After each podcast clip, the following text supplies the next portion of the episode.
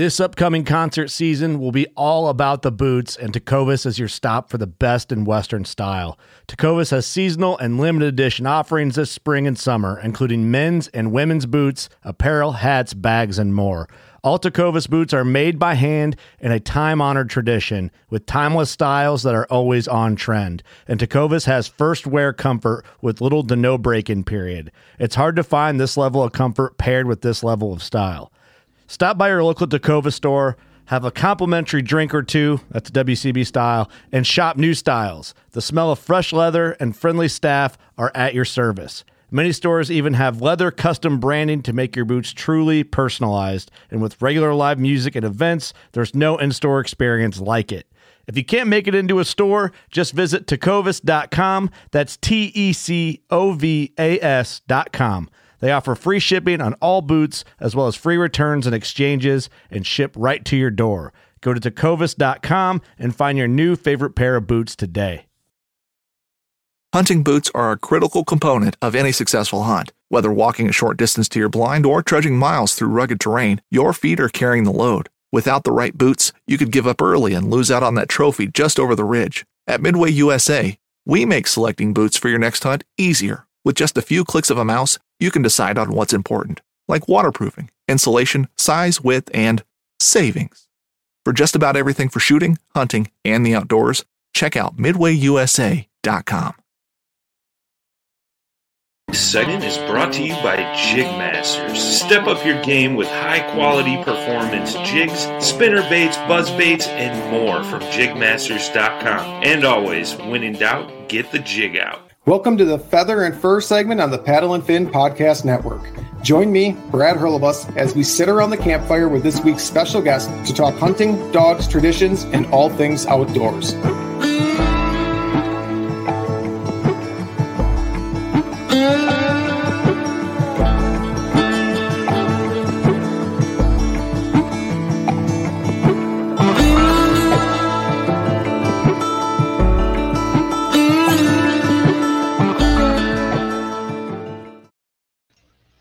Welcome back to another episode of Feather and Fur. I'm your host, Brad Hurlbus, and tonight we have a special guest. I know they're always special, but this one's like truly hits home special to me. We're bringing on tonight my best friend, the guy I grew up hunting with. His father was my mentor. Um, we're it's 12th year grouse camp coming up, Steve Schaefer. So we're going to bring him in. And it's going to be a great episode because we're going to go through all the crazy history that we have together over these past 11 years. Welcome to the show, Steve. How's it going, fella? It's going good, man. I'm, I'm really pumped up about this episode. Like, I've been looking forward to this one for a while now. Nice. I mean, we have a lot of history. I mean, 12th year grouse camp coming up. Yeah, I'm glad I can get on finally.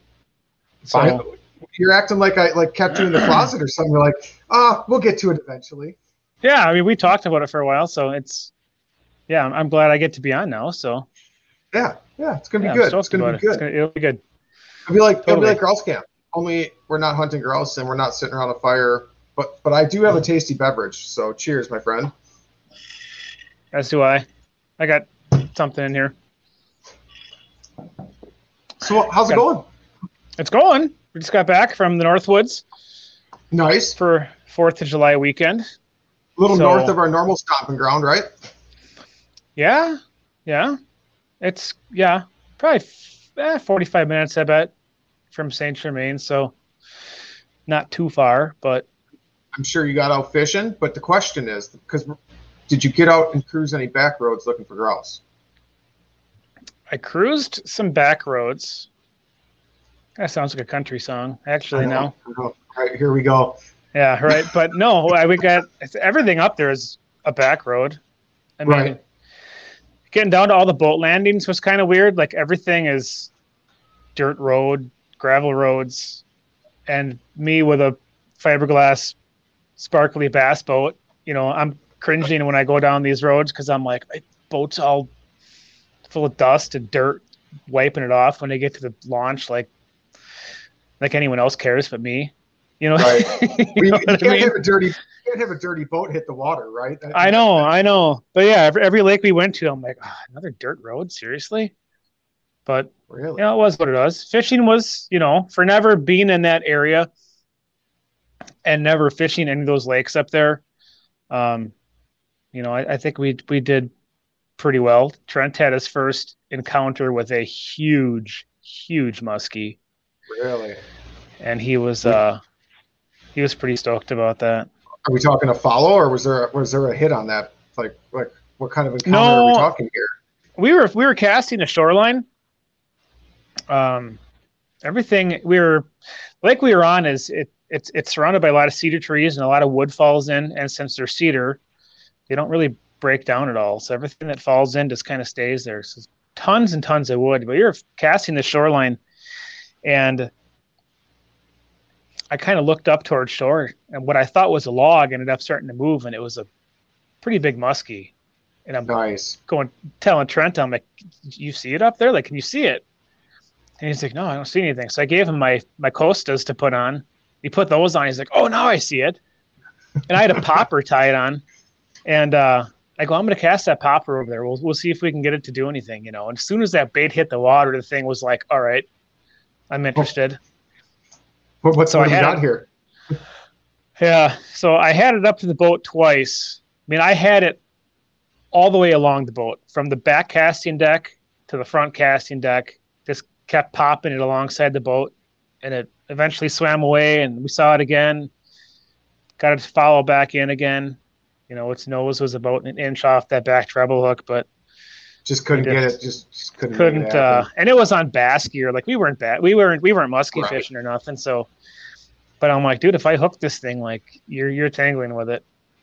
it's all on you. like- Don't break off. Yeah, like yeah, like just don't fall in. He's like, oh, I was going to be the net man.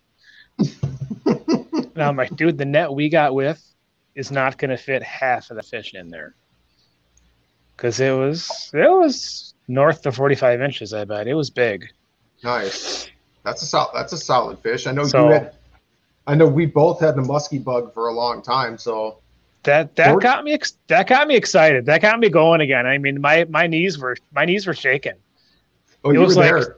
It was like yeah, it was like seeing the big buck of deer hunting. You know, like I'm getting the buck fever and my knees are shaking, and I'm just like, oh my gosh, like I haven't seen a fish that big in quite a while. Because I haven't musky fished in quite a while, but And even if we do, I mean, there's some decent musky fish down here, but it's not the same as up north. Like when you're actually chasing them hard in the north woods, it's different.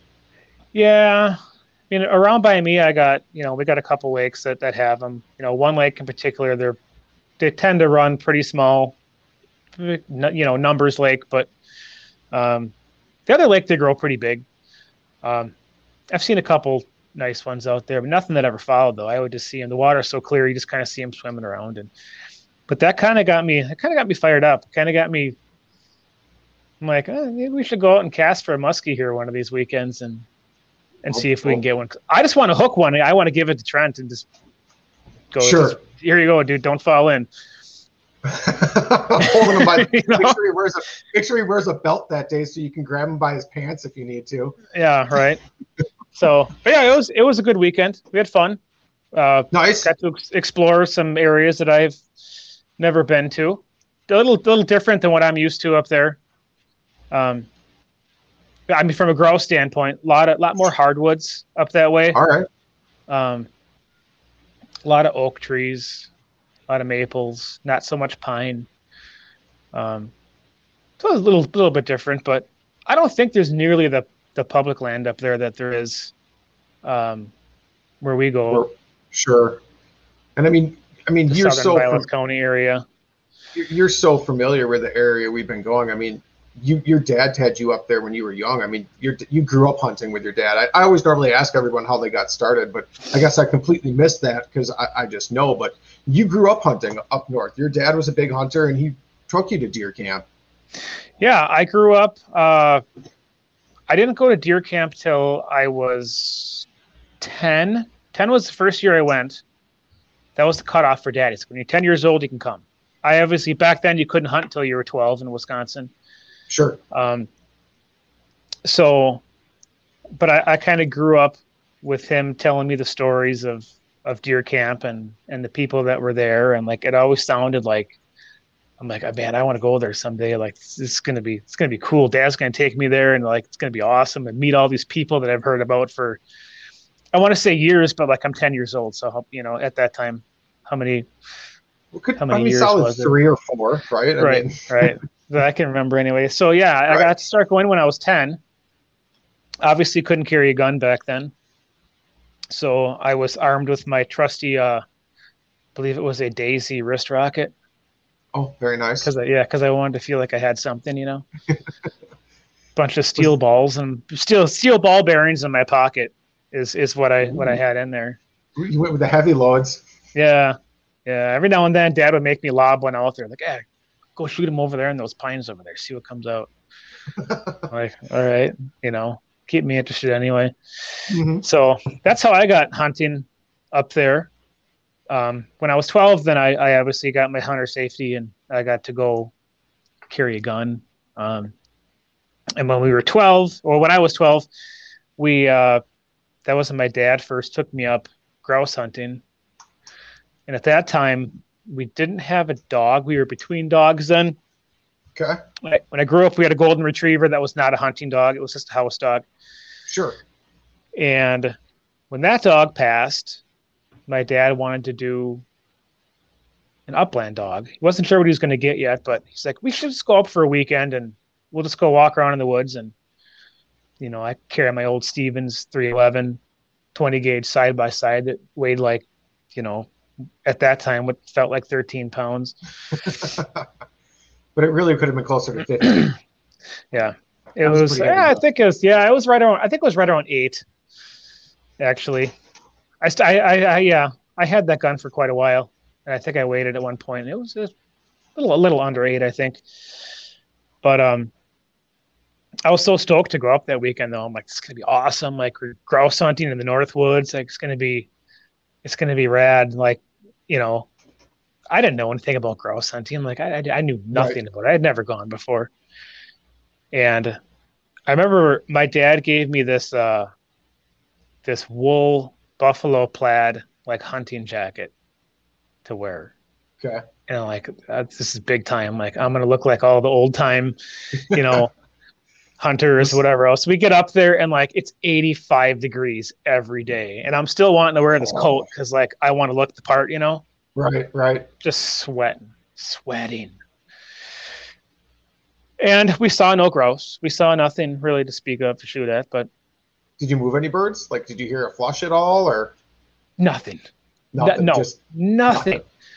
it was. I recall my dad back then telling me that that was the uh, the bottom end of the of the population cycle for the Sure. grouse, and uh, I believe it because we we saw nothing.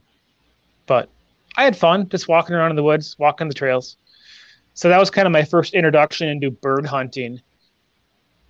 And then after that, my dad got a English, no, I want to say setter, but that's what I have, a Springer Spaniel that he got from a place in Eagle River.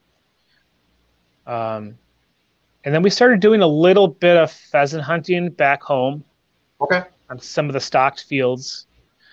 Because I Um, mean that. I mean, even when like you were 12, that's not nearly long enough ago to get into when Wisconsin still had wild phe- or like good enough numbers of wild pheasants. no, and we didn't we didn't go anywhere that I I think would have had those.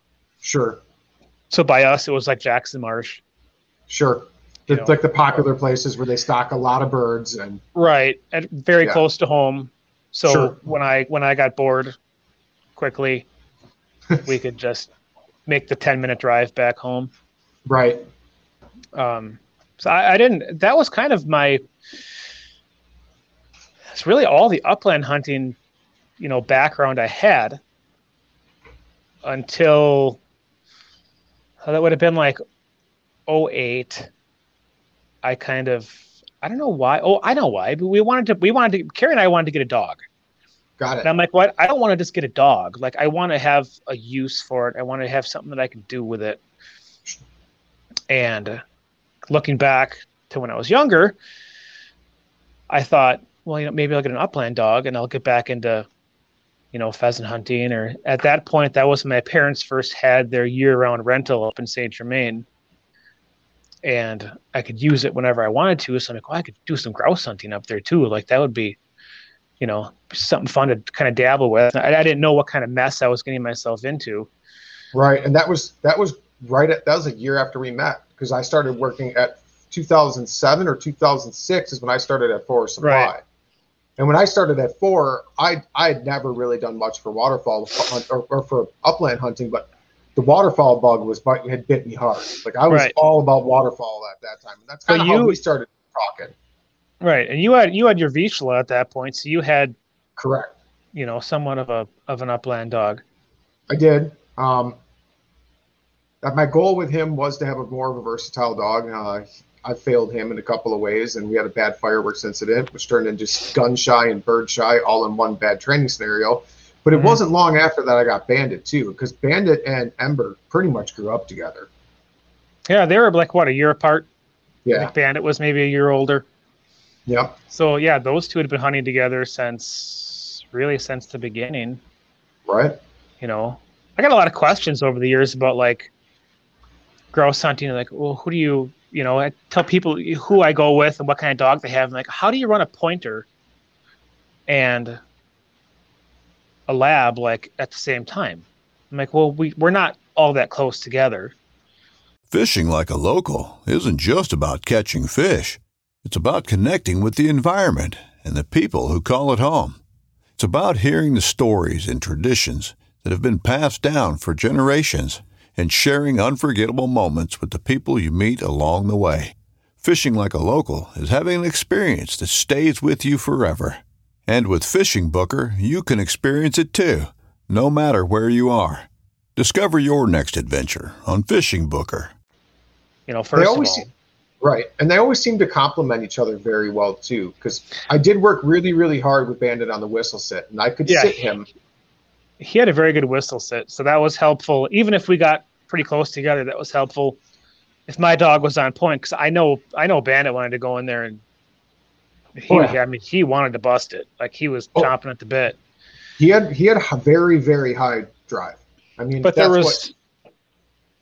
you know, there was a lot of times though where my dog would go on point and then it might be a runner. Mm-hmm. Where my dog's sitting there like a stone, and we're like, no, there's nothing here. So you would let the lab go and, you know, go find it. Right. We found plenty. We found plenty of birds that way. We did. I mean, my dog. Definitely... My dog would point him. Your dog would go chase down the runner, and as long as we could keep up. Pretty, yeah, pretty much. Because once he got on a hot bird, it was hard to sometimes keep him in range. I mean, that that was hard, especially when he was younger. But yeah, I remember quite a few times you running through the woods, and I'm hearing like is there a bear? Is there a bear coming or like what? Because you're just crashing. I'm, I'm just trying to keep up with them. Well, but, I mean, just like grouse hunting in general. I mean, I stumbled into that because we went up for our first year of like waterfowl slash grouse camp at that point because it really was it was more of me going up for waterfowl and you're like, hey, let's hunt some grouse, and I'm like, sure, whatever that is. It was funny because I mean, it was it was the opposite for me. I'm like, let's go up upland hunting and we'll kind of waterfowl hunt on the side. Right. But it was that trip that was like, wow, like my dog, like Bandit just excelled at upland hunting. He especially grouse hunting, the way he could work woods. And it's like he that, took to it. Yeah. That that trip along with his drive is pretty much what set me up for today for having a far mm-hmm. higher drive for grouse and upland hunting than anything else. Yeah. It's yeah, I shot the first bird that your dog flushed. I remember it, that. It, it, came my way, and I, I shot it, landed out in the swamp, and my dog went over there and was like, "I'm not going in there." You know, my my, da- my dainty English setter that's like all prim and proper. You know, like I'm not going to the water. Like, what is this? You know, and your dog jumped in there and grabbed it, and I'm like, "All right, well." We got a pretty good team here anyway, I guess. I mean, my dog did nothing on that particular bird, but that's your dog's had some phenomenal points. So I mean, your dog has definitely put up her share of birds. There's no doubt about that. She's she's been good. I mean, for what for what she is, and she was my first bird dog. So when I got her, I wasn't all that sure.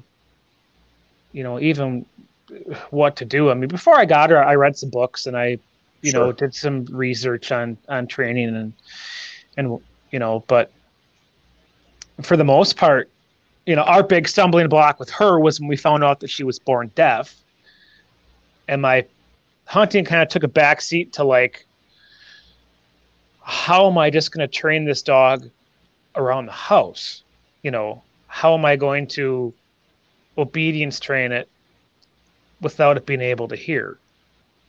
And it was kind of one of those things like we just, we just figured it out. We're like, right. you know, it's it's got to be able to be done. You know, we just substituted vocal commands uh, with you know hand signs, and she took to that really well. So that was kind of like my first stumbling block with her was like I need to ha- I need her to be good around the house, so I need to be able to communicate with her somehow. Right. And then hunting kind of came a little bit later. Her first fall was when I got her that Dogtra collar with the vibrate. Now, I don't know what I was thinking that trip, but we went up for my dad and I went up for opening of grouse, and I just got that collar. I'd never had it on her before. Sure. I don't know what I was. I don't know what I was thinking. I was just going to send her out there and like. Right, she's going to come back, right? Yeah, just yeah. She'll well, she'll come back. You go. It's a six month old dog, you know. That can't hear. Right. So before right. we went out, before we went out that first day, I took her. Uh, I took her over to the flowage, and I just kind of ran her down the high lines with that collar. And the first time she felt it vibrate, she kind of turned it around and looked at me like, "What? What is this?" Sure. So I gave her. I gave her my hand sign, like, "Come here," and she came back. And from then on, she's like, "Okay, when it vibrates, I just come find you." Right. So, she took to that really well which made it a lot easier than in the woods. And she was never one to, she's not a big running dog. I like her to be relatively close. You know, if I can't see her, I start to get a little bit nervous, especially if I can't hear her. Right. Um, and with the bell that I have now, it's she's got to get out pretty far before I can't hear her, as you know. That, that is a solid bell. I will agree. That is a real solid bell. That thing's it's a bit obnoxious when she's close, but it it definitely gives me the peace of mind to right take her out there and and, and I can hear where she is. So, but she's I mean, you, turned out well. I mean, I mean she and, and, and part. I mean, there's definitely some challenges even with hunting her. I mean, I see it because occasionally she'll get turned around and she mm. won't really necessarily know where we are. We can still see her, and you'll hit her with a little bit of vibrate, but she's like starts to run the wrong way. Yeah, a lot of times she'll just stop and she'll kind of like scan around and look, and I have to take my hat off and I got to wave it. Right. Or I got to I got to get out of the brush to a clearer area where she can see me, and then she's like, "Oh, okay." Or she'll run to the first can, piece of, or the first person she'll see, which sometimes is me. Like she's like, "Oh, you're calling me." Wait, yeah, that's like, not, oh. you're not. You're not oh, yeah, the right guy. Uh, here's Brad. Yeah, then she'll hunt for you for about five minutes. I'm standing over there, you know. Oh, it must be nice to have two dogs to hunt over, I guess. But yeah, that, nice. It's been some good time. Uh, how many times did Bandit hunt for you though? Let's be real. How many oh, times yeah. did Bandit slide over by you and he's like, "Oh hey, hi friend, I kind of smell yeah. bird over here." I'm no, Bandit was yeah. He would do the same thing. He'd work his way over by me, and then he's like, "All right, well you're here, so." I'll just push a little farther. Yeah, I'll just keep doing my thing over here then. So it all worked out. I mean, I, I honestly I, I loved working those two dogs together. I thought they worked very well together. Oh, so did I. It was it was pretty rare that we ever really had issues as far as as birds went. Agreed. You know, and I, I think Ember being deaf also helped in that because I could whistle sit bandit hard I could do any type of command with him, and she never got confused at all because she couldn't hear it. Mm-mm. And she was never gun shy, so. Right, that's true. That's true. So I, I, had that. I had that going for me, I suppose. Yeah, you never had a breaker of the gun. No, no, definitely not. So, she's been she's been good. She get really didn't get good on she didn't get really good on grouse, and I mean good by my standards. Probably not good by other people's standards, but she didn't really get good at the grouse game until she was maybe in her fifth year. It takes a lot she, of wild bird encounters to make a dog good on grouse. They're not like pheasant. They're not right. like woodcock, which we chase a ton of woodcock. And that was, grouse, I think, that was, I think, maybe what what was throwing her off a bit because I mean woodcock you can crowd like Mhm. no one's business, and she had to kind of figure out that grouse just they weren't going to let you do that. Right. because she would always try to get real close to grouse and um you know maybe being deaf. I don't know if she was wanting to like sight point them because she relies so heavily on her eyesight. Sure. and she was trying to sight point him or whatever. But when she was yeah about about her fifth year was when she really started pointing grouse well. And i'm like all right like now we're now we're, we're getting good but then i i couldn't make up any excuses anymore why i wasn't shooting birds any- anymore. I'm like, well, the dog's doing her, the dog's doing her part now, but I'm, uh, yeah, I, I, I, I keep whiffing on these. Our, our flush to bird ratio is extremely poor by Oh, it's terrible. standards. It's, yeah, it's terrible. But you know, we always plan our, we always plan our weeks, you know, when we go out in advance, and right. you know, some years the leaves were thick, other years they were just coming down. Last year we got really burned trying to trying to beat the whole leaf thing, and you know, we got we hunted in snow and it never got above freezing. Right. And then it snowed every single day, fresh snow. And the, it was such a drastic change because Mm-hmm. I set up on Monday or Tuesday that week, and I had great hunting, great weather. And the date that night before you came, Right. and everything changed. The temperature dropped, and I woke up to four fresh inches of snow. And if you go back in my Instagram account, like you can see, I built a snowman in front of the camper Yeah. at grouse camp. That was Like the- uh, The snowman was there when you rolled up. and the bad thing was it got crusty. Right. You know, we had that that crusty, just gross, hard on the paws. You know, we had a ton of paw issues, Yep. Ton of paw issues that weekend. I want a boot and Pippa, and I didn't bring boots. So we drove around for, I don't know, it felt like hours up there just trying to find some place that had boots for her because she cut her paw so bad that there's just no way I could have kept that Yeah. clean. Who'd have thought the feed mill would have boots though? I know. You know what, you know what I mean? like, I'm gonna call the feed mill on a whim, and they're like, "Oh yeah, we've got all kinds of them. They're real nice ones too." And they You're were like, nice, and I still use them. Right? You're like, "Oh sweet." There's no way. If I would have put boots on my dog, she would have. No, No. she'd have just sat there and no. I tried boots on her once, and it was like she just sh- all she did was stand there and try to shake them off.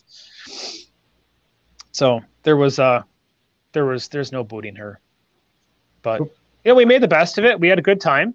We, We, did. We made some really good food. We had a really nice campsite on the lake. I mean, the background for this that you can't really see it real well is that lake from Grouse Camp because that's pictures from 2021 or 2020 Grouse Camp. yeah we had it was fun. I mean we had a, we had a good time. Camping was a, a different experience, especially being that cold. Right. It was and and this was our first year in the camper because your parents had had a place up north for the previous 10 years and we kind of ended that 10 year cycle on that note Mm-hmm. and moved on to the camper which was and, and you're not a big fan and you don't camp all year where i camp year not year round but i camp all spring summer and fall right. I'm not a camper by any stretch of the imagination, but I didn't mind staying in the in your camper though. I mean, there's at least there's water You know, heat just water, heat, power I, I guess I guess AC if it ever got that hot, which it Right. certainly didn't that week. but um, we've hunted when it has i mean I enjoyed weather- it though. yeah A lot of stuff in the camper. You know, the I camper that's- fills up quick when you start bringing up upland stuff and dog Right. food and and everything's wet so you're running drying racks you have drying racks set up to hang stuff you've got hooks everywhere Yeah. yeah it's it, we made it, do though. it, it was a good time i mean Yeah, we may do. It was good. had a nice fire With yeah, once once the hair dryer got it going. yeah yeah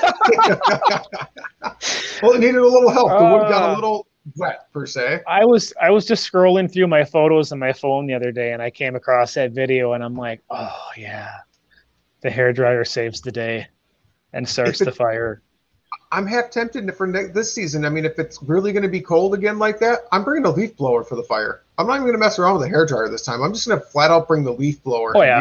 I got a, I got a battery operated one, a real compact Ryobi one. We could bring that one up and yeah, that'll start a fire.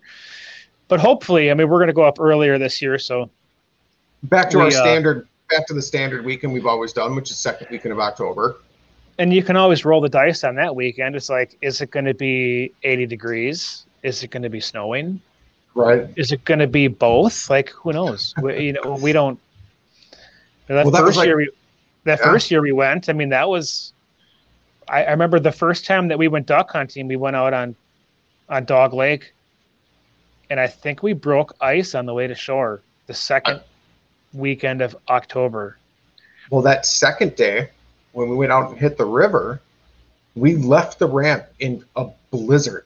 I mean, it was a legitimate blizzard because we only could see about 10 feet in front of us. and we were using that like my old Garmin eTrex navigation, like just the basic map possible, because that was well before, like there was topo maps out, but I didn't have the money to go buy a two hundred dollar chip at that point Right. in time for my little eTrex Legend thirty. So we're navigating up the river, and we get set up, and ah, it was so cold. I wouldn't let Bandit go retrieve that only duck we shot because I had him on Oh, shore. you mean uh, my the, jacket. the the duck we shot, the sawbill, the merganser oh yeah, that I blew, oh yeah. that I blew myself off the bucket when I shot because it was right above my head. hey, it made it all worth it. Me wading Yeah. out to that cold water while the dog is freaking out. Right. Yeah, that was. But you know what? That also got me. That got me going on duck hunting though too. I mean, I had never, I had no experience waterfowl hunting before, before that weekend. I mean, we're we're shooting at common mergansers, and I'm like clapping my hands together. I'm like, "Oh, dinner for tonight," and you're like, "Dude, we're not eating those. Like that's that's gross." I'm like, "What do you? What? Like we're not gonna eat them?" He's like, uh, "Mergansers, like." I don't know. Do you like snail? Do you like? Are you friends of seafood? Right. I'm like, oh, well, like, okay. Is there any like good ducks around to shoot? that would taste good. They're they're around. right. Then I I found out years later that found out years years later that I don't particularly care for duck to begin with. So Sure. other than woodies and teal, Teal are delicious. because So, woodies, so woodies so- and teal are delicious. Knives, machetes, saws, and shears, multi tools, shovels, swords, axes, spears, hatchets, and tomahawks. If it cuts, snips, slices, or chops, Midway USA has it. Find great gift ideas in our huge selection of pocket knives and other everyday carry folding knives. Make a statement or create a family legacy with one of our top of the line hunting knives. We've got a great selection of manual and electric sharpeners too.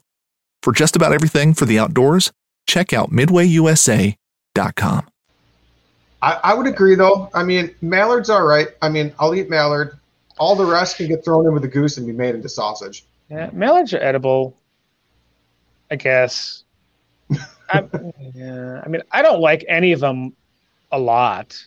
I'll eat Sure. them, but They make You know, tasty had- sausage though. you know, Gadwall's about like what mallard would be. Uh, same with widgeon. You start getting into the divers, and Mm, you know, I, I my my buddy Jason just swears that bluebills are like the greatest waterfowl fare ever, and I'm like, I'll really? take, I'll, yeah, he's like, I'll, I'll take your word for it, I guess. I don't know. I don't, you know, but they say cans are good. You know, the one, the one canvas back that I shot, I, I don't believe that I, that I ate. I think I might have, maybe I did eat it. Now that I'm thinking of it, I don't know. I kept that bird because it was a, it's just a stud, Sure. you know, of a canvas back. Only canvas back I've ever shot. I haven't shot one since. I haven't. I've yet to get a canvas back. Now, granted, I haven't tried to pursue them, and I don't do a lot of diver hunting, but I have yet to have this the op- opportunity to get a canvas back. Yeah, I've, I've had opportunities at them since then, but um, where we go up on the bay of Green Bay, it's you really got to kind of hit it right, and you got to be in the right spot Sure. To shoot those. Um, and that's a whole different. That's a whole different. Well, because now you're talking layout, layout hunting, long that's a line whole in different way of hunting. Yeah, and I, I get to do that. I haven't actually haven't done it in a couple of years. Um, I enjoy doing that, but it, it's not quite. I mean, it's fun, but in a different way. Like I, I love sure. puddle duck hunting. Um, I love shooting mallards. I love calling mallards. So well, the whole thing great, with the whole thing with diver. What's that? I think that that's probably the dip. I mean, that might be the difference. Is we have some great stories from hanging out in the blinds, doing walkabouts, smoking crappy cigars, oh, drinking cold garbage, coffee, garbage cigars, like the cheapest crap you could find at the gas station, Cheyennes and. Oh yeah, Virginia Slim 120s because they were like three bucks for a pack. Oh god, yeah. and maybe maybe that's why I don't like diver hunting as much is because there's no calling involved. It's kind of like you just let your decoys, um, you let your decoys do. You know, a lot of the birds out there. I mean, they're more than willing most days to decoy, so sure. you don't really need to call. I mean, they make diver calls, but I Jason says, you know, he says you don't need him. He's like, I've never once called in a diver. He's like, and I do better than most guides do out here. And I, I believe him. I mean, he's just as good as any other guy that's out there. He's been doing it long enough.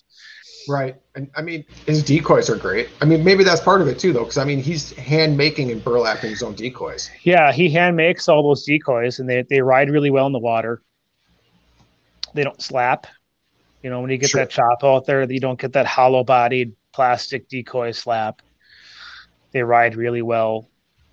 Um, and I think he he has the right ratio of hens to drakes, which he says is is kind of important out there. Is if you get too much white out there, you're going to be covered up with seagulls. You're letting out insider secrets now. but, yeah, whatever. He's not a social media guy, so he probably won't hear any of this anymore. You won't, you won't ever see it. But no, but I, you know, and when I go out with him, I I don't know where we're going until basically until we get there. Sure. I don't know if I don't know why. I don't know if he doesn't tell me because he doesn't want me to let anybody else know, or if he doesn't tell me because he doesn't know. Right. He's not sure what he, launch he's feeling until he gets there. Until he gets there, but then, you know, when we get there, he's, he's like, "All right, here we go. We're here. Let's, let's, know, yeah, let's go. Let's go do it." The only time I know where he's going to go is if we go out for squaws, and I haven't done that in quite a few years. Sure. Um, and I'm not letting the cat out of the bag on that one because there's enough people that know that routine, and I don't need to make it any more public than it already has been. But that's a good uh, squaws are a good time in a in a shooting fish in a barrel kind of a way. Sure. And I, I'm told that it's a bit different now than what it was. I haven't gone probably in three years. More pressure on the birds, like you just said. More people are understanding how to do it. More people are getting out there to do it. Even with yeah. COVID, I mean, just the hunter numbers are so much higher, and so much money was dumped into hunting. I guarantee right. you, people are like, "Well, if I can't go out and spend 20 grand at Vegas, I'll go drop $15,000 in duck hunting stuff and let's go on yeah. the bay. I mean, no. yeah. Squaws are really no secret in Wisconsin where to go. Sure. Um, and it's an easy payday for guides because they know when the birds are down, they can go out and right. they can get their clients on a really good shoot. And people so, pay, people want to shoot squaws. I mean, it's a high valued bird in this area. Well, I mean, if you, have, squaws are kind of like woodcock, in the way it was like if, if you don't go and squaw hunt, like you would never know that they existed. Sure. They don't come in close enough to shore to really. I mean, you, can't see them. Usually, you're normally you're at least three miles out. You know, I mean, anywhere to that's a long poke anywhere to yeah, you might be seven, eight miles out. So kind of like woodcock. I mean, if if you don't walk around in the woods a lot in fall, you don't have a dog, you don't hunt them, like you would never really know that a woodcock existed. especially with how tight they hold too. I mean, you can walk right past a woodcock, and if you don't have a dog and if you don't stop, it's not going to move. You're never going to flush that bird. I have had so many times where my dog has pointed woodcock where I get up there and I'm kicking brush, I'm kicking, you know, whatever. And I'm like, there's nothing here. Right. As soon as I turn my back, you know, off they go, off at Twitter. I'm like, gotta be like, where, where even were you? I mean, it's it, that it still amazes me every time I hunt those, and I hunt those quite a bit. I mean, we probably hunt woodcock more than grouse, just for the fact we don't have to go up north to do it when the migrations yeah, coming. We can do it down by us. I mean, we're kind of in the same.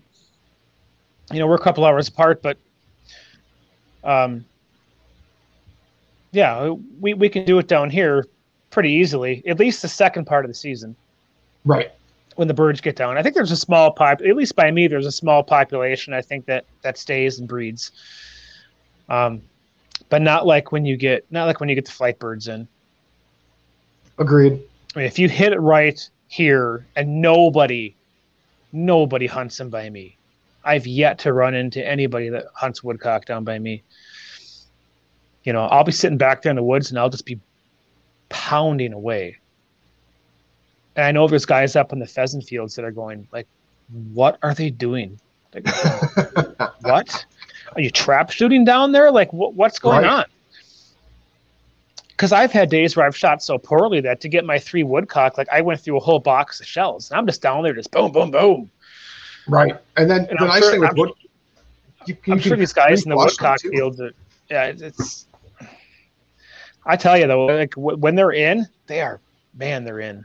They are in. Agreed. If you hit it, if you hit it right, it's it's nothing short of of awesome. I, I, I agree. I've had my best woodcock hunts down here. You know, not up in the Northwoods, not anywhere else. That all my best woodcock hunts have been down here. We had a phenomenal stretch at some land we found out when I was living over by you. Just a phenomenal stretch where we were bringing people out there, and we got limits multiple weekends in a row. Oh yeah, like I haven't been able to do that again. Just no. saying. Like, no, that was, and that that area is still it's it's still good when the birds right. are in, and that's actually an area that that I think that does hold some resident birds because I've actually ran that I've ran that before the season.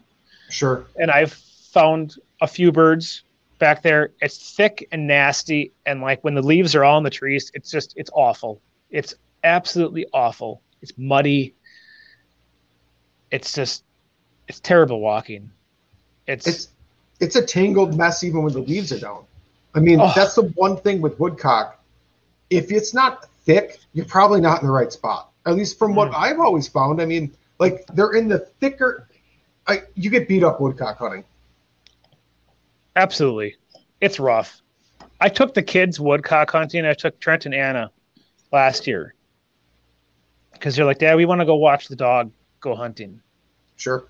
They go, okay. Go, we'll go up to the land just north of my house. I go, we'll we'll go back there. Usually early season, I normally f- would find a couple birds back there. The leaves were still up. The brush was still real thick. You know, I'm dressed for it. I've got brush pants. I've got things that kind of resist pokes and whatever else. They don't they don't have any of that stuff. So they're walking through there. They're getting bit by mosquitoes and everything right. else, and they're like, "You do this? like, this is fun for you?" And I go, "Yeah, most of the time." But if you're not in the thick stuff, if you're not, you know, if your boots aren't getting a little bit wet, if your sleeves aren't getting a little bit torn up, like you're not in the right stuff. That's that's that's very true right there. I mean, unfortunately, I mean, I, I wish it was I wish it was a different way, but that's. I that's also think if if it was that easy, I think more people would do it.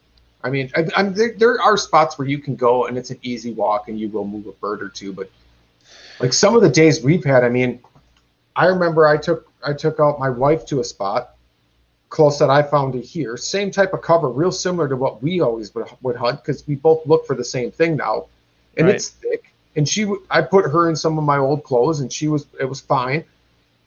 And we moved well over thirty birds in an hour and a half. different individual birds, not reflushes. That's that's a good day. That's the best day I've ever had. I, am pretty that's, sure. That's the kind of days that I dream of as a woodcock hunter. Those are the kind of days where you can just go, you know, point to point to point to point to point. You just bang away until and you get that three. And like even she was real jacked up afterwards, and she's not a hunter. She goes, "Is this what it's always like?" I'm like, "No, no, no, no. no this, this, that's only when you hit it right. This might have been a once in a lifetime experience. That's only when you I, hit it right. Because I have right. never, I must have just jumped in when a migratory flight landed there. Mm-hmm. I mean, I, that had to have been just that. That was perfect timing, is what it was. But that's the thing with woodcock hunting is like you can you can have one spot one day that is just it's insane, full of birds. You know, on say like a Saturday. You go back on Sunday and you you'll flush like four. Yeah, a couple stragglers you know that didn't I mean? jump on that north wind. Yep. Right. It, it's all it's so weather dependent.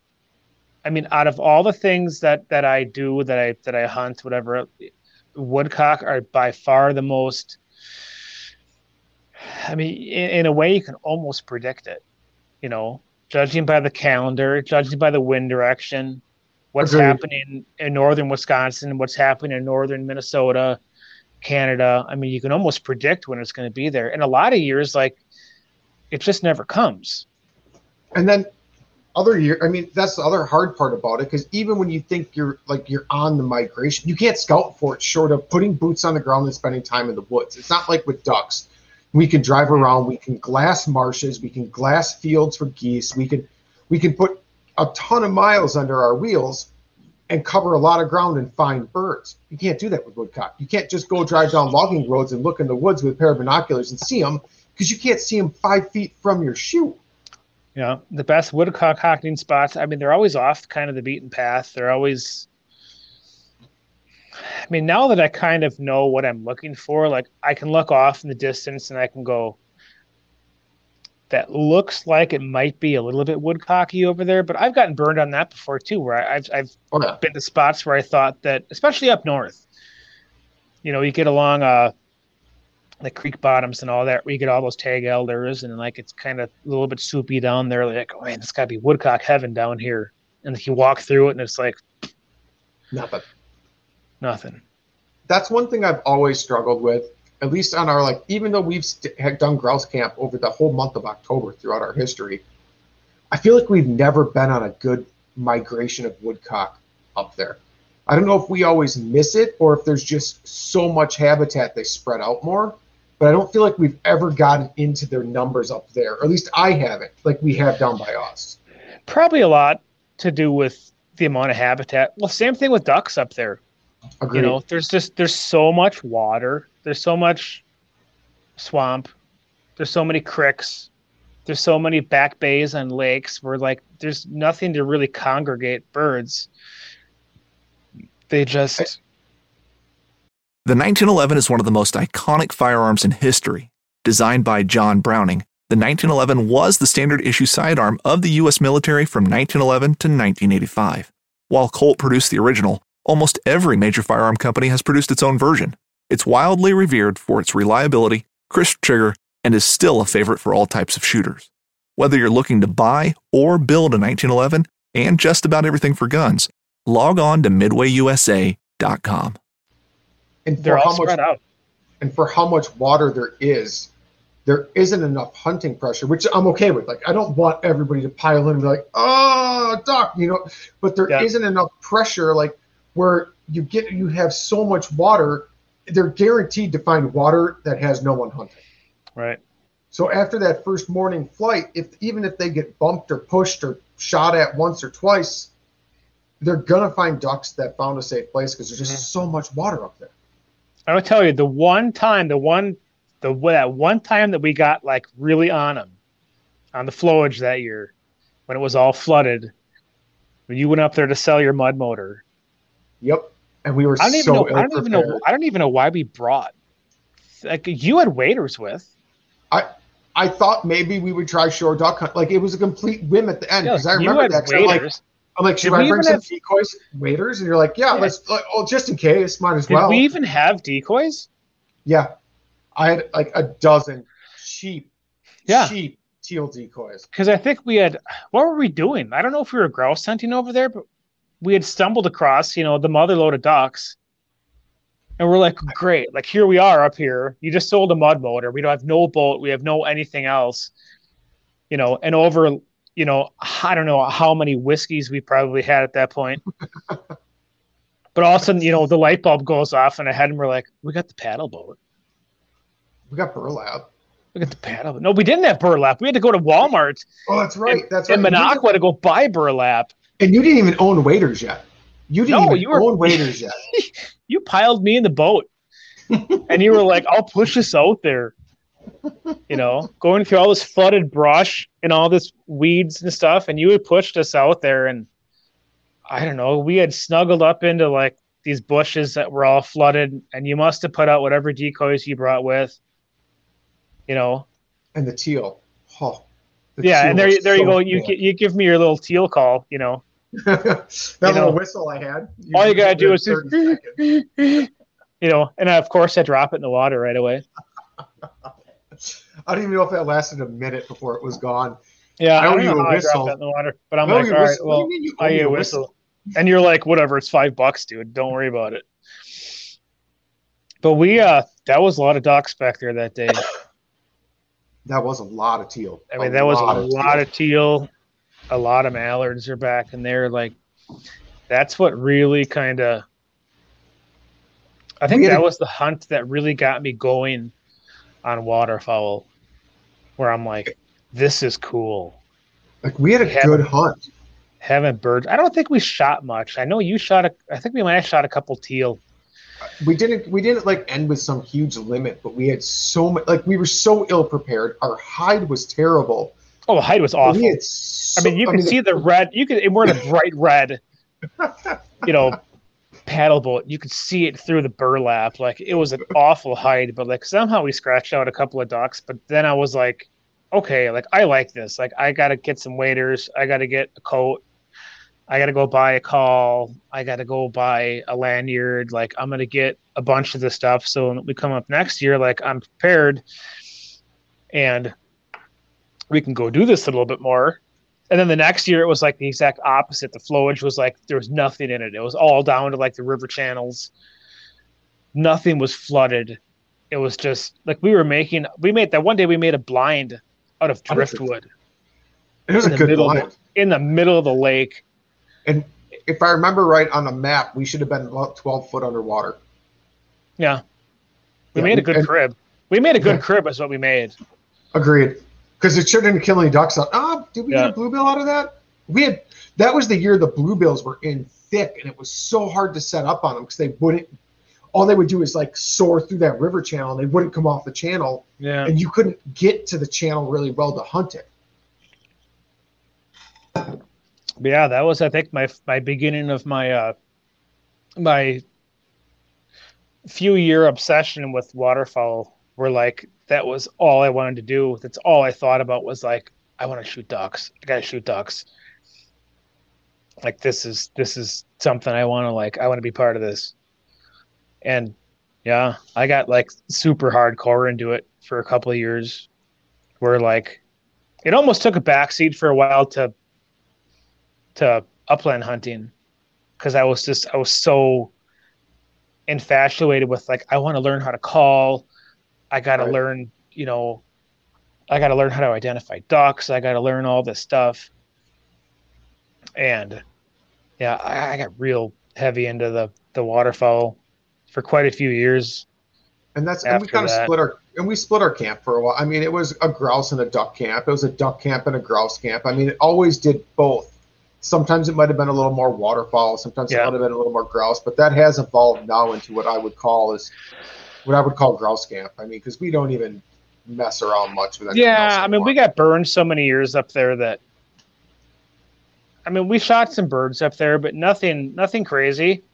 no, we never um, had any. Like we've had far better hunts down in our home area than we ever did up Right. north. I always enjoyed duck hunting up there, but we just we never got on those great great spots where, you know, you could scratch out a bunch of birds or or whatever else. Like we never really we never really got on that honey hole of, and I think that kind of kind of wore on us after a while. We were like, you know, we're kind of spinning our wheels here as far as ducks go. Like there's plenty of grouse in the woods. Like let's just go chase those things, Right.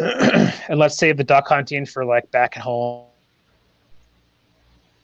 and that's another big and that's and that's a big thing too that I looked at because it's like we can hunt ducks back home, we can hunt geese back home, we can field hunt, we can water hunt, we can do a ton of different Right. type of waterfowl styles.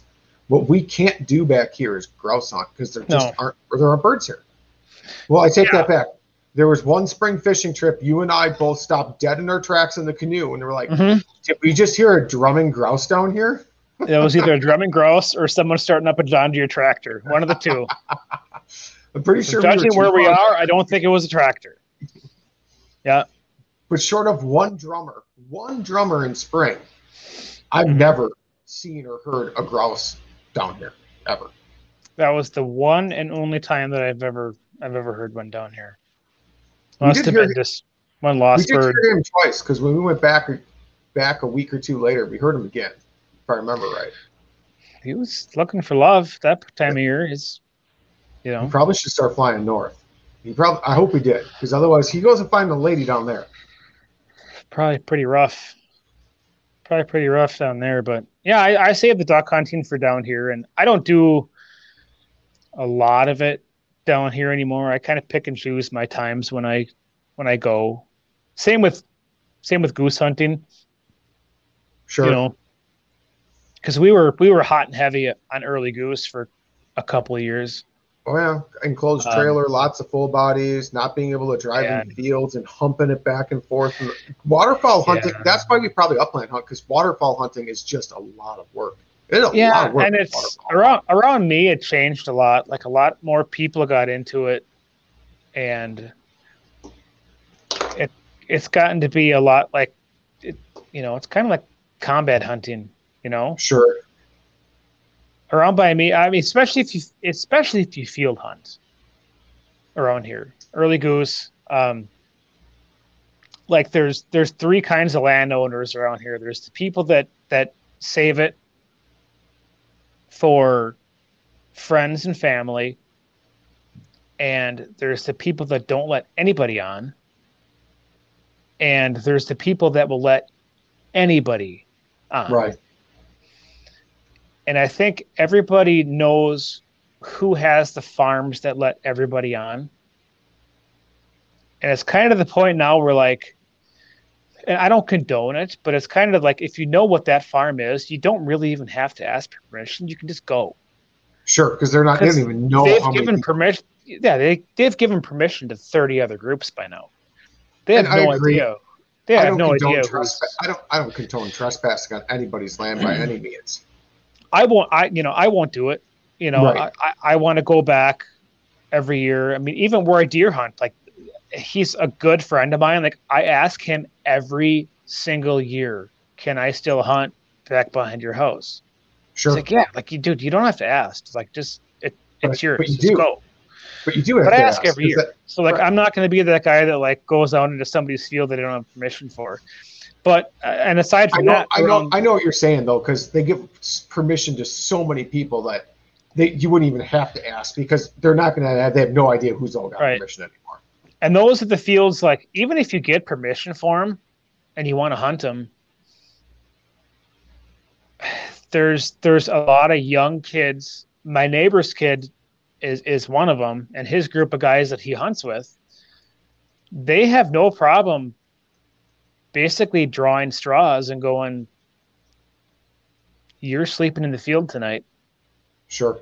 so that we have it for the morning. And somebody will park the truck there and they'll sleep there all night. And I'm like, I'm not doing that. I'm not playing that No, game. Neither am I. I- Neither am I. That's how. That's if you're that into like props off to you for putting that kind of time and that type of dedication in. I'm not If, doing if that's if that's your jam, do it. Have it, have at it. Like you're a better man than I. Like I, I'm not. I'm not sleeping in the fields for early season geese. Like I'm just. No. I'm not doing it. I'm not. But- I'm not sleeping overnight for, for the duck opener. To be honest, I mean I enjoy duck hunting, but Nope. I'm not going. I'm not sleeping overnight in the marsh because I remember when I used to work by Horicon Marsh. That Friday before the opener, you would see boat after boat after boat before I'd get off of work driving to the mm-hmm. marsh, and I'm like, y'all are nuts. Y'all are seriously nuts. Like, first of all, there's mosquitoes out there that can carry you away. Right. Like, like are you even going to be in your boat when you wake up in the morning? But even past that, I mean, how comfortable can it really be sleeping in a boat in the marsh? It's uh, my neighbors two doors down do it. Uh, they will do it.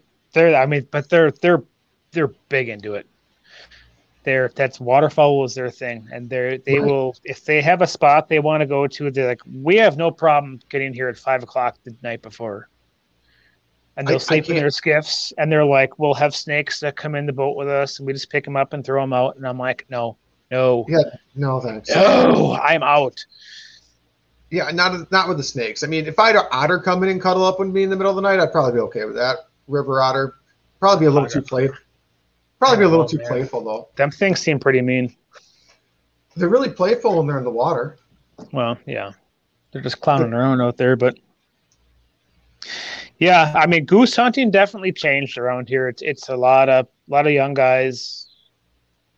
There appear to be a lot of go getters out there that are let's get there super early and sure. And uh, all right, if that's your thing, I mean, I got enough. I got a couple properties that I, you know, me and my buddy Jason have enough.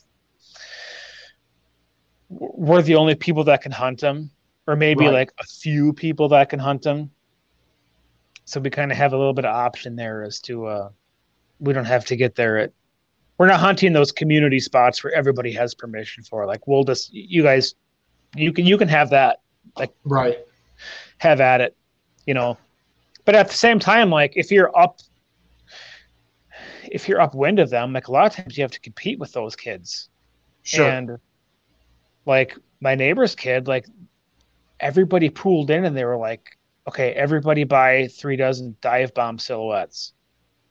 Okay, we'd multiply that by six kids, and like you got a hell of a spread. Right. Well, that's a lot of decoys, and I'm a firm believer that silhouette. You put enough silhouettes out there, they will do just as good as full bodies. Yeah, and now they're they're a half mile from you. Right. You, you know, you're sitting out there with your three dozen full bodies, maybe right, a couple got, floaters out on the on the flooded you know field and you're like, who is hunting over there? Like they, those guys are just killing it. Well, and I get home and I got my my neighbor's kid smiling at me from the driveway, going, "Yeah, dude, we lit him up today. Like they were doing it." I'm like, whatever. That was you guys banging away, huh? He's like, oh yeah. like, yeah, but, oh. when ah. but, but, when they're putting out 160 decoys yeah. in early season, yeah, I'm going, oh, I'm getting burned by like 15 year old kids here. I'm like, this, this pathetic. Can't do it. Come on. But see, yeah. that was when you and I chased it hard as when we were younger, though. And I'm not saying we're too old to do it. I'm and it wasn't nearly, it wasn't nearly as popular around here as it is now. Agreed. A lot but, more people have gotten into it, and they're all part of like a, you know, they'll have an Instagram as like a, a goose crew, or you know, where the sure duck shaggers or like some kind of crap like that. You know, they're just everybody's got to be part of a crew apparently when you when you when you goose hunt.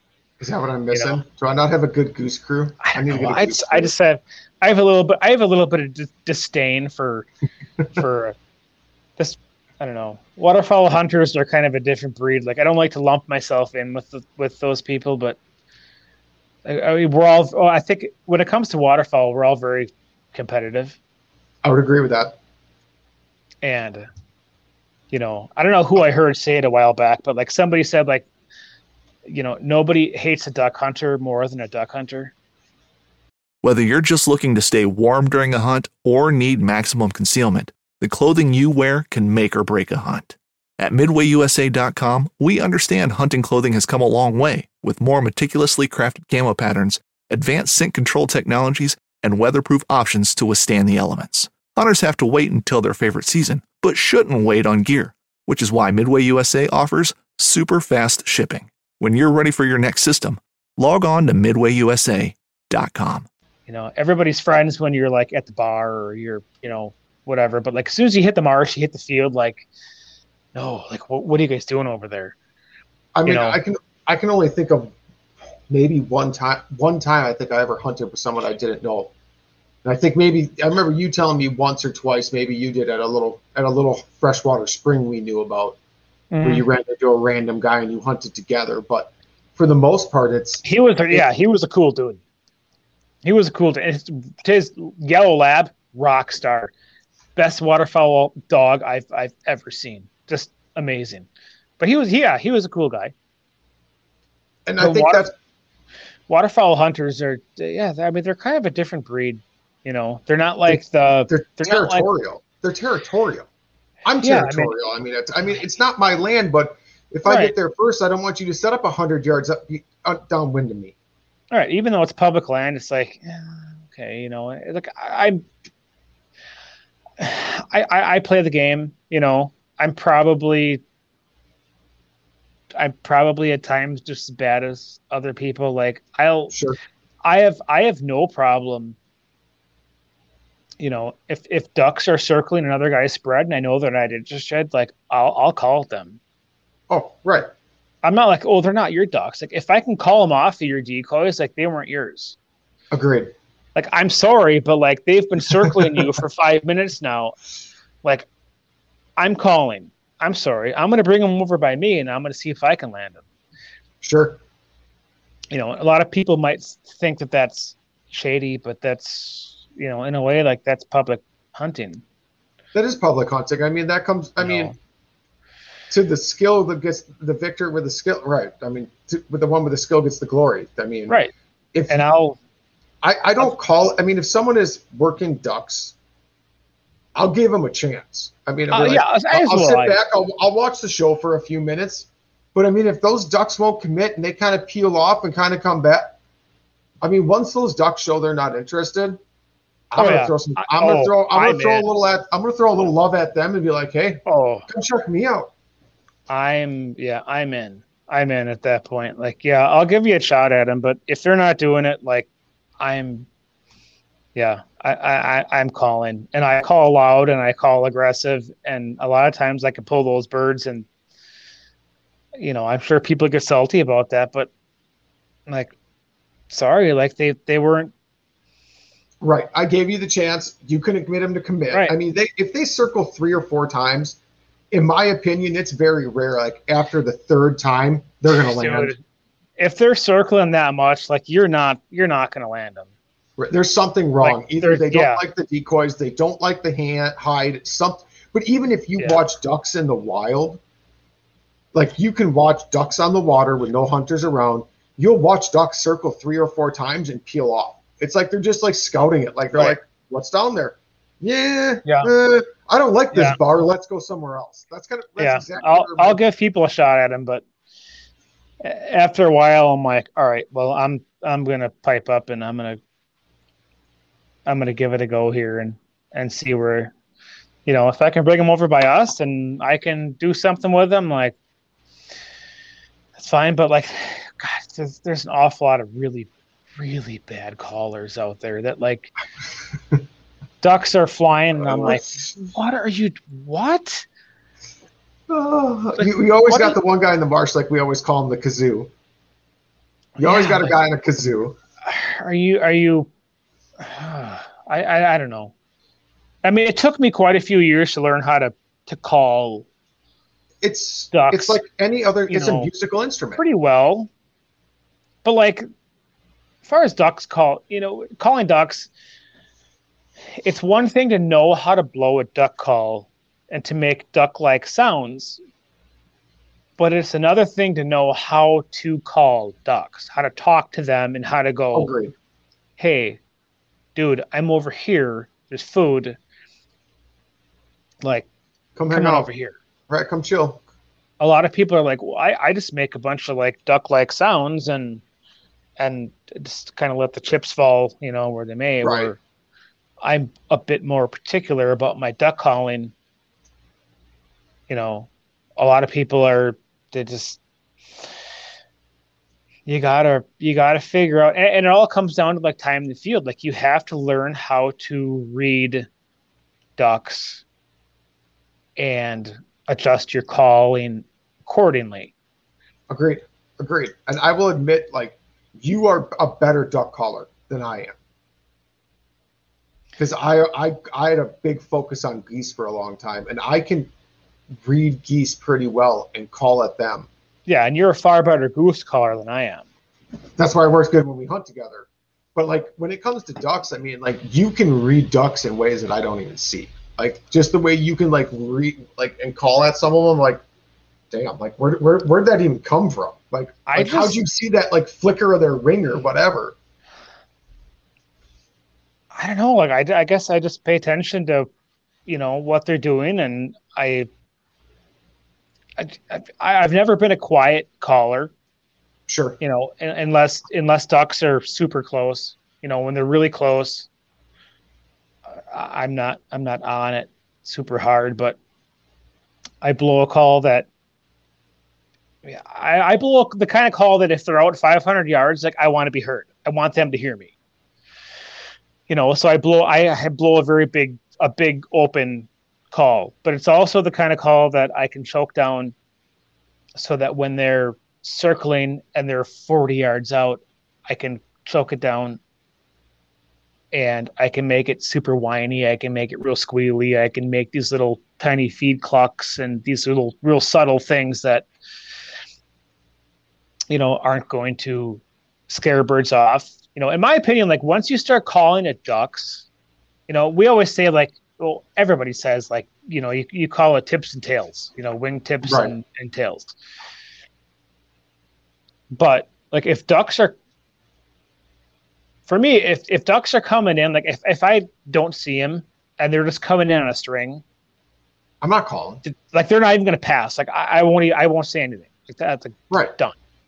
That's but like as if- soon as I as soon as I start calling, I won't shut up really until they're above me because I don't want Sure. to give away my location. So we've had plenty of times uh, field hunting especially but like you see ducks they're 300 yards out and you're like oh like they're doing it like they're coming like they're committed like you can just tell like they're interested they, they're going to do it if they're coming in straight in like I, I won't see anything i won't i won't even do i not even a feed call like nothing i'll just okay if they come offline for some reason they get a little bit squirrely like yeah i might hit him with like a couple of feed clucks or something like that and, sure. and try to get them you know back online but like i'm an aggressive enough caller where like once i start calling it's it's probably unnatural for me to just like and zip my lip Sure. So I figure like I've always got to keep something going. Like it might be just like some really soft feed clucks or like something like that that just kind of keeps them going. Okay, like yeah, they really are alive down there. You know that there's so, but yeah, it, it all comes with experience. You just got to read them and just you know, if I got a group of ducks that are coming in or that are that are out of ways and they're flying, you know, across from me, and like if, if I hit them with like a, a greeting call and they flare, like oh, okay, like you have to you, you got to realize like you have to know when they didn't like what you were blowing. right. And every day can be different. You can have one day where ducks want loud and aggressive Absolutely. loud and aggressive calling and they want to hear that feed call to get their interest and be like, okay, that sounds and there's other days you'll hit ducks with just like a comeback call and they're like, uh-uh, nope, that mm-hmm. no way, no, I don't want anything. Like, no, thank you. Yeah, I mean, there's, there's, I mean, I've had, I've had every kind of day. Days that they didn't want you to do anything, and there's been days that they wanted just like the loudest, snottiest kind of junk you could throw at them, and they were just like eating it up. Like, oh yeah, like you guys are down there feeding on corn. Like, okay, you know, we'll come down and we'll, we'll, get down on some of that. But you just gotta I don't know. Like, I like you said, every day is different. You just got to read them yeah. and figure out figure out what they want. And uh, that's what I love about mallard hunting, though, is is the calling aspect of the. I love calling. I love duck calls in general. Like I love blowing other people's calls, different kinds of calls. Like I love, right. I've gone through so many of them.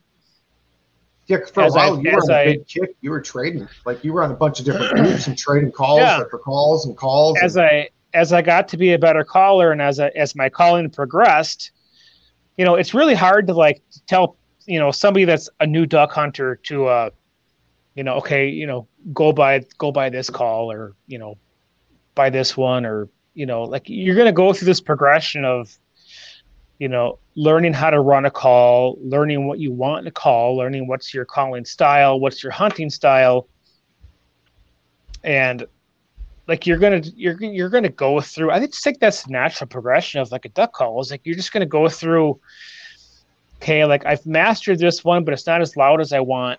Like I need something louder, and then you get something louder, and then and then you just you might not like the tone or it's not raspy enough yeah, or it like doesn't have just, that low end throatiness. You, right. I, I I've had so many calls I've bought and I'm like, oh yeah, like this is the one. Like this is the one that I'm gonna I'm gonna have this one for a while.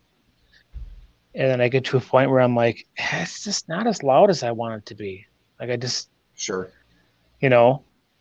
And I eventually I went to actually I broke one of my calls. It was a cedar. It was a cedar call. I forget. I don't even remember who made it. It was kind of a custom deal, and I liked that call, but it wasn't quite as loud as I wanted it to. And it was cedar, and it wasn't stabilized, and it broke. Sure. Like, okay. So I went to Cabela's, and I'm like, I'm gonna blow every duck call they have in this case, and I blew everyone that they had. Half of them I hated. Half of them I'm like, sure. no, no.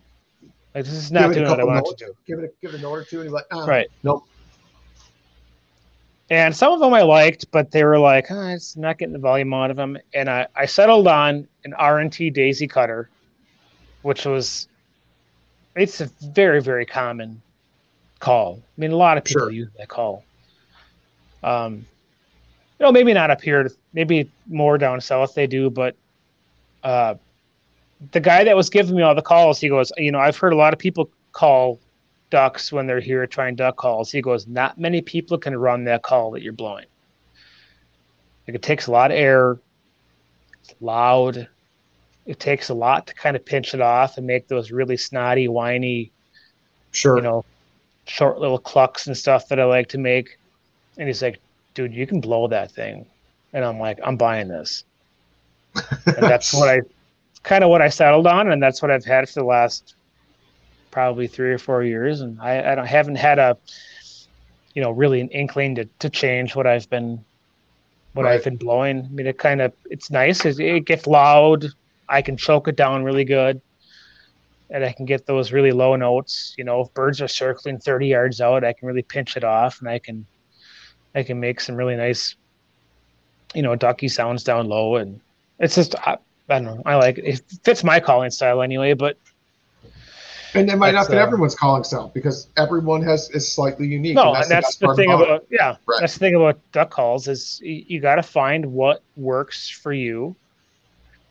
And you know, if I could give like any beginner, and I went about it the wrong way, I didn't know any better, but if I could give anybody you know better information maybe than, than i had. Like don't don't get sucked into like the double reed trap of like oh it makes the ducky sounds for you. You right. know like it's kind of and i've blown a lot of double reeds. Once i really learned how to blow a duck call i've blown a lot of double reeds that were really nice calls like don't get me wrong. Um, there's a lot of nice double reed calls out there but it's a bit of a crutch in a way. Those two sure. reeds are kind of doing things for you that you need to kind of learn on your on your own. Sure. You can develop a lot of bad habits. Midway USA brand product designers have one straightforward goal develop high quality, technically sound products and deliver them to customers at reasonable prices. If you are immersed in the shooting sports industry and pay close attention to every single detail, you know our products are built right and stand up to everyday use. Who has shooting mats and range bag systems to hunting clothing and just about everything for the outdoors? Log on and shop 24 7 with super fast shipping MidwayUSA.com. With some of those calls, I won't say all of them, but some of those calls, you can develop some bad habits with. Um, yeah, my advice to like people that are just getting into it, like get a single reed of some sort and like learn the mechanics. Sure. Learn like the back. Lose. You learn the hand placement. Learn the the like your mouth. Like even just how much air chamber. Like how big you make your mouth. I mean, there's so much more to it yeah. than just blowing to, air through the call. I had to unlearn a lot of things when I went to a single reed. Like I need to. Yeah, I just had to change things. Right. You know, things that if I would have started that way, like okay, that that would have been, you know, but and that's like I, I didn't make that mistake with goose calls because I'm like, eh, I'm gonna go right to a short barreled short. I'm gonna go right to a short barreled single reed goose call, like just right to it, no goose flute. We're going right I, to it. I can't blow a long reed. I, yeah, I no, I I just I don't know how people. I don't know. No, people blow those things. I can't do it.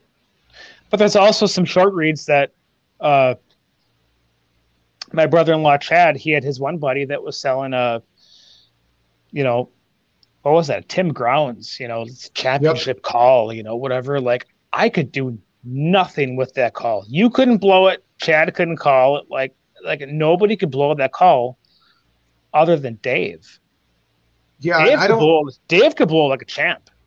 And I don't but, know if he just had that thing tuned really weird I tried messing with it and I couldn't. I can never figure it out. I don't know. It was. It just wasn't. I, it, it wasn't my style. Because I have my calls definitely on the higher volume of air side, more like towards the competition side. I mean, I don't like an easy breaking.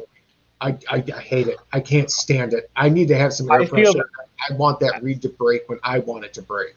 I feel the same way. I feel the same way about my duck calls as I do my goose calls. Like I, I like blowing a lot of air. I I like I I like that kind of call, but like that Tim Grounds, I could not make that thing run. Dave can make it sing. It, he was just he'd blow it and geese would just maple leaf out of the sky, and, and, it was just like, oh, okay. We'd get on it, we'd be like, uh, what what is this thing? Like, how do you blow this? I don't understand. But different strokes, I guess. I don't know, but. Right and that doesn't even bring up the fact of how you can tune calls. Like, like you could make a show. We could make a show just about tuning calls and different styles of calling. Like that's a show in itself. I've tuned. I've tuned a couple people's duck calls where they've been like, you know, it's just not really like as raspy as I want it to be, and I've got a lot of I've got a lot of mylar and and cork around here where I'll I'll take someone's call and I'll mess with it you know, I never get I never file on the tone board if I don't have to. You know, I'll start with a with a long reed and I'll try to get the tone right and I'll try to dog ear it, you know, just right. A lot of times people like they don't realize that you need to change your cork every now and then. Like you can't well, really change your well, I mean, a, yeah, on a J frame duck call, you, you can't change your your cork, you know, too often. Sure. So a lot of people blow it. They'll blow it for years and years and years, and it just everything gets sloppy. And they're like, it just doesn't sound like it used to. You know, I'll grab it and I'll I'll cut a reed for it, and I'll put a new piece of cork in it, and I'll blow it, and I'll dog ear it, and I'll try to make it sound like what I like a duck call to sound like. Look at it back, like, oh man, like what'd you do? I'm like, I didn't really do a whole lot of anything. Like I kind of put the reeds side by side, and like they're basically the same. I just changed out the cork. Sure. You know, that tight cork in there a lot of times makes all the difference. Well, that reed needs to vibrate, and if that cork is loose, you're not going to get the vibration you used to. Right, you're going to get that really deep tone to it. You're not going to get your nice, crisp, you know, hail calls and and whatever else. So, I like messing with that sort of thing, though. I think that's fun. People give you your calls like, "Here, tell them that you know, do something with this." Sure. I'm, All right. I still, I'll still tear my goose calls apart. I mean, replace reeds, t- tweak them, change them. Every year, my calling style slightly changes, or I want it to sound slightly different, or Mm-hmm. Or maybe it's not even that I want it to sound slightly different. Maybe I'm still just trying to chase that perfect tone every year. I agree. I agree. There's always like, yeah, I, I, this could be better somehow. Even though I've landed like numerous geese with this or ducks or whatever, like this is it could be better. Right. You know, that's what that, that's always what made me like change calls and like, oh, maybe, maybe I'm a cut down kind of guy. You know, I, I went the cut down route for a while. I was blowing a, you know, rolling thunder, you know, something or other kind of cut down. And then I, I realized after a while, I'm like, this isn't this isn't me. It's not my. Right. Certain people can blow cut downs. Like people, oh, if you agreed. can blow, if you can blow a cut down like well, like they are ducky. Like they're oh, oh super absolutely. ducky. But if you can't blow them like that, they just they don't sound right. And like as much as I as much as I wish I was a cut down guy, like I'm I'm not. Like I'm just sure. I'm not. I'm a single reed J frame. Like like that's that's just like that's, that's your jam right there. That's that's what yeah, you got like going I, on. I, I wish it was I wish it was different, but it's it's not. And you're, I, I, mean, you're a good caller. I mean, what you have working for you works. I mean, I've seen it, I've heard it. I mean, when we're duck hunting, I'll, I'll throw in a couple quacks and some feeding chuck, chuckle if it's needed. But for the most part, I mean, I just shut up and let you do the work. I mean, you're you're you're a pretty dang good caller, man. you land some birds. You land some birds. You get all squeaky and snort. Yeah. We land a few every now and then, but well. Yeah, man. What do you think? What do you think, pal? I think it's been a great show. I think I'm at probably... I'm at I'm at four percent on my phone here, so Ooh, I'm about ready to call her quits here. We're cutting her close. That's all right. We're an hour and twenty minutes in, so it, it, it's time. Oh god, we'll, we, we'll, we, went, we went way past. We'll have to bring you back on because well, we'll just bring it back. We'll do something live for grouse hunting. There, we, there we go. We'll leave, we'll we'll just do something live at grouse camp yeah. or on the fire on a Saturday night or something. So anybody that wants to hear more, we'll we'll do more of these. I, I yeah. don't mind. Yeah, it's a good time. I'm I'm always up to hunt you know talk hunting or, or fishing or anything outdoors. Like I, yeah. Careful, you're you might get yourself wrapped into a co-host position. Oh boy. oh boy. What did I what did I start here? well, well, we're gonna shut her down before your phone dies. Everyone, thanks again for joining t- today, tonight. Um, until next time, peace. Thanks for tuning in to another killer episode on Paddle and Fin. Don't forget to go check out our website at paddle, the letter N, and fin.com. Don't forget to check out the YouTube channel at Paddle and Fin. If you got a question, comment, want to hear from a future guest on a future episode, feel free to email us at paddle, the letter N, and fin at gmail.com. Don't forget to follow us on social media at Paddle and Fin on Facebook and Instagram. Shout out to our show supporters, Angler, the Angler button and app just makes for a better time on the water and creates a virtual logbook for every fishing outing out on the water. Shout out to Rocktown Adventures, located in northern Illinois, for all your kayaking, camping, and hiking needs. Shout out to Jigmasters Jigs. When in doubt, get the jig out. Go to jigmasters.com.